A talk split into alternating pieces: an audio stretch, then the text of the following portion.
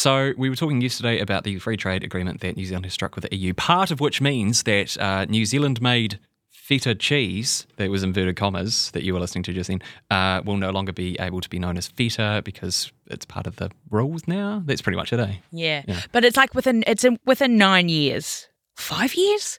Th- There's at least three years before they have to change. But even so, we still need to get cracking early, right? You, you want to lock down that name. That's one of those things that could, just, you know, end up at the back of the filing cabinet if you don't get onto it sooner rather than later. So, Yeah. as always, chuck something up on the old Instagram. Here are some of the suggestions you sent in. Almro Tyree, which is salty cheese, Google translated into Greek, apparently. Wow. My pronunciation's probably terrible. Uh, Greek salt. Greek salt. You'll like this. Crumble culture. Oh, I mean, like these are these these are good. They're probably not going to work as a name for feta, though, right? Pop down to the supermarket to grab some crumble culture. What about just feta with two T's? Well, someone said feta with a PH. yes, technically correct. Best kind of correct. Or best one, cheesy McCheese face. Cheese, she's face. Yes, I like that. Yeah, let's get in touch with uh, NZ Trade and. Um, and we'll get on to that. Anyway, let's get to the show. Kia ora, this is Newsable. I'm Emile. And I'm Imogen, and this is what's worth talking about. Japan is planning to empty treated radioactive water from the Fukushima nuclear power plant into the Pacific Ocean soon. That sounds horrific, but apparently it's not as bad as it seems.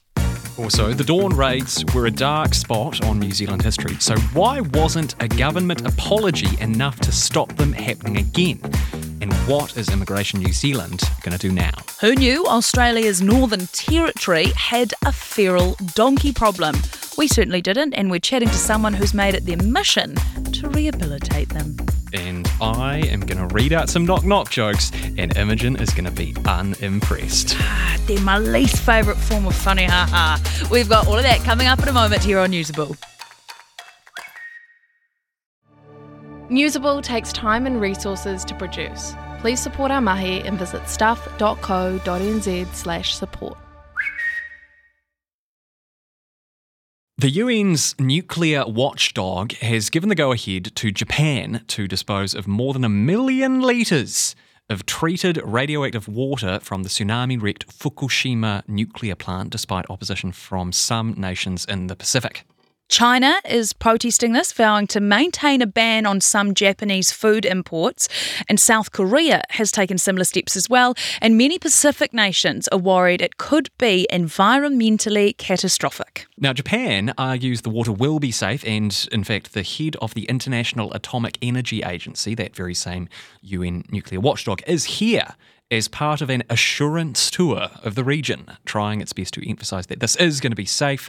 Uh, so, here is a bit of what Rafael Grossi has to say. So immediately the question arises well, are you going to be discharging radioactive water on the sea? Of course not. The idea is that this water is cleansed through processes and filtering, and this process is monitored so that whatever goes out does not have any harmful effect on the environment, on the water, the fish, the sediment, etc. But this is easier said than done. Many people do not believe that this is going to be done in this way. Many uh, believe that other ideas could have been explored. We, from the IAEA, consider that the plan is consistent, but of course, it has to be done in a correct way. But I feel like he would say that, right? Because his agency approved all of this. David Krofcheck is a professor of nuclear physics at the University of Auckland, and he's with us now to chat all about this. Kia ora, David. Uh, good day. Good day, both of you.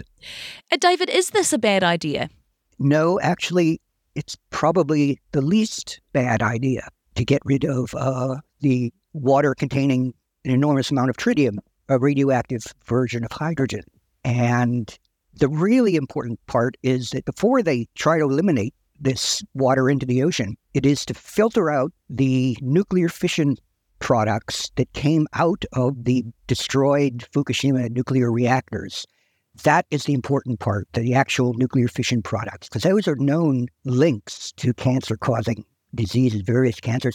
But it, tritium itself is naturally produced it's happening right now, and we get thousands of grams of tritium per year into the ocean from radiation from outer space hitting oxygen in the atmosphere and nitrogen, and it forms tritium.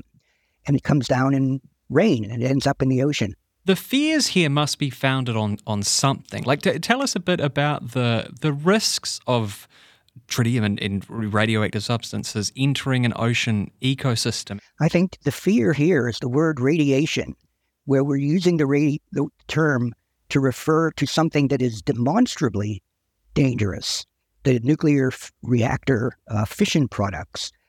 But tritium, even though it, it's the lowest energy possible type of radioactive decay that we know. And there is no, over the last 70 years of research, there is no empirical link between tritium as a cancer causing agent.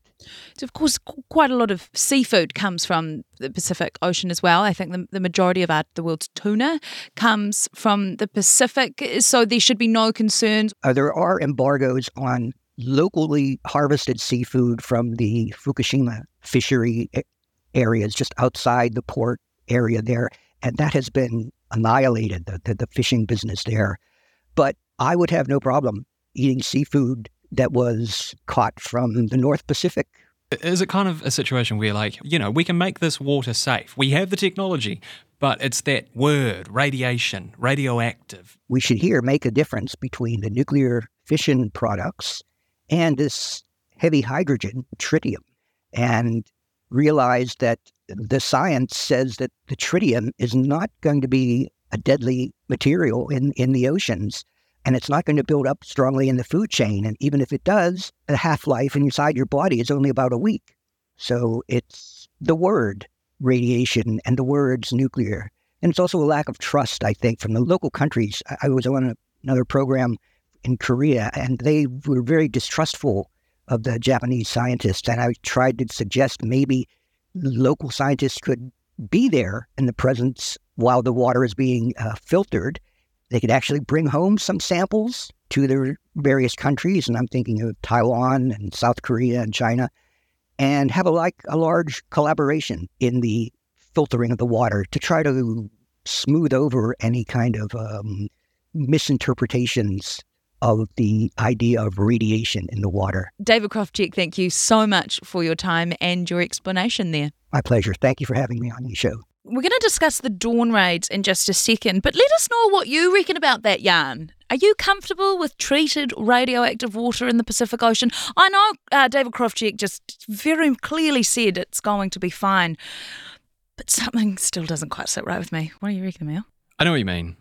Is the word radioactive in it? I just, I don't want it going in the water. Yeah. I just don't. But let us know what you think. Uh, get in touch on Instagram, search for Newsable NZ, or send us an email, newsable at stuff.co.nz. Well, the dawn raids are something that has haunted the Pacific community in New Zealand since the 1970s. At the time, Officials used heavy handed tactics to detain alleged overstayers, which included storming into homes in the early hours of the morning. Now, Jacinda Ardern apologised for the tactics in 2021, but it appears that We're Sorry did not translate into a ban on early morning visits. So there has been a special review of this practice. Emma, you've been reading up on this. Why was a review needed? Well, like you said, the We're Sorry didn't translate to a ban. It came to light earlier this year that officials hadn't, in fact, stopped calling on homes early in the day. Uh, a specific case was reported in the media where a Tongan national was visited while his family, including his children, were all asleep and they were all traumatised by the event. This sparked outrage, naturally, from the community who felt the apology hadn't been sincere and memories of the past uh, resurfaced. Mike Heron KC was asked to look into what exactly was going on. Okay, and so what did he find? Well, the big recommendation from this review suggests that the government should consider a law change to the Immigration Act to stop dawn raids on homes entirely or at least limit them to specific situations. It also says operating procedures should be updated so officers only use out of hours compliance visits, in inverted commas, as a last resort uh, because the impact on children and others living in those houses needs to be taken into account. All right. Any response so far? The Ministry of Business, Innovation and Employment, or MBIE as we always prefer to say, says it'll continue its pause on the out of hour visits to homes by compliance officers in connection to deportation. Uh, MBIE says any decision to review or change the existing legislation is, of course, a matter for the government, but that it is already working on updating the operating procedures to reflect the government's Dawn Raids apology. Which you would have hoped would have happened when the apology happened. Now, in a minute, we are going to be chatting about finding jobs for feral donkeys in Australia. Did they go on seek.co.nz? Salary range, you know, available on request. Uh, but if you're enjoying what you're hearing, do chuck us a like and a follow on your favourite podcast platform. Please, it helps other people to find us and it gives us that warm fuzzy, doesn't it? Just like a donkey. Kia ora, I'm Adam Blair. I played the great game of rugby league for the Storm, Tigers, Broncos, and the Mighty Warriors. And I'm Goran Paladin, sports presenter and rugby league fanatic. I won a World Cup too. I played 51 tests for New Zealand. Yeah, he's a national treasure, people. Come on. Blairy and I, we're joining forces for a brand new rugby league podcast called League of Our Own. Each week we talk Kiwis across the NRL and, of course, everything was. All the big names, the big stories. And some of my own stories too. Well, if we can make them fit. We'll make time. Okay. League of Our Own with Blairy and Goran. Debut ep dropping on Wednesday afternoon and every Wednesday after that. You can listen through stuff.co.nz or wherever you get your podcasts. Proudly brought to you by Snap Rentals. Mate, your your stories are way too long, eh? Nah, we've got to take them on a journey. oh, the journey. Yeah, of course.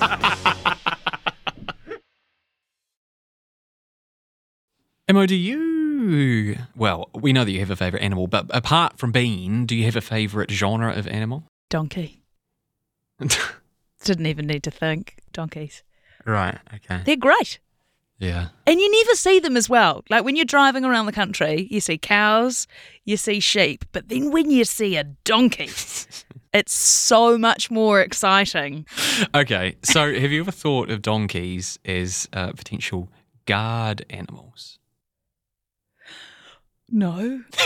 Can't say that so springs to I'm guessing by that that pregnant pause kind of answered that question for me, didn't it? Well, you may be interested in this because uh, farmers in the Hunter Valley in Australia have been using donkeys as guards for their stock. Might seem a bit incongruous. Uh, that's because it is. So, uh, to tell us more, we are joined now by Brooke Purvis. Brooke runs Last Stop Donkey program.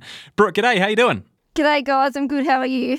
Very, very well, thank you. Tell us a bit about the program. What do you guys actually do? Okay, so we get animals from the Northern Territory in Queensland. Up there, the donkeys are classified as feral, um, and they have to eradicate them because they eat all the prime livestock feed. So instead of them being aerial culled or trapped up there and used for baiting, we buy them off the farmers and bring them down to New South Wales where we have a really horrible dog problem. So talk to us about them being a stock guard and how do they do it? So people don't really understand donkeys aren't guarding who they're in with, they're guarding their paddock. They're extremely paddock territorial. So even if, say, one of us was to walk through the paddock, they're just going to come down for a look to see what it is. And this is where it catches many of the predators unaware because they just mosey on down.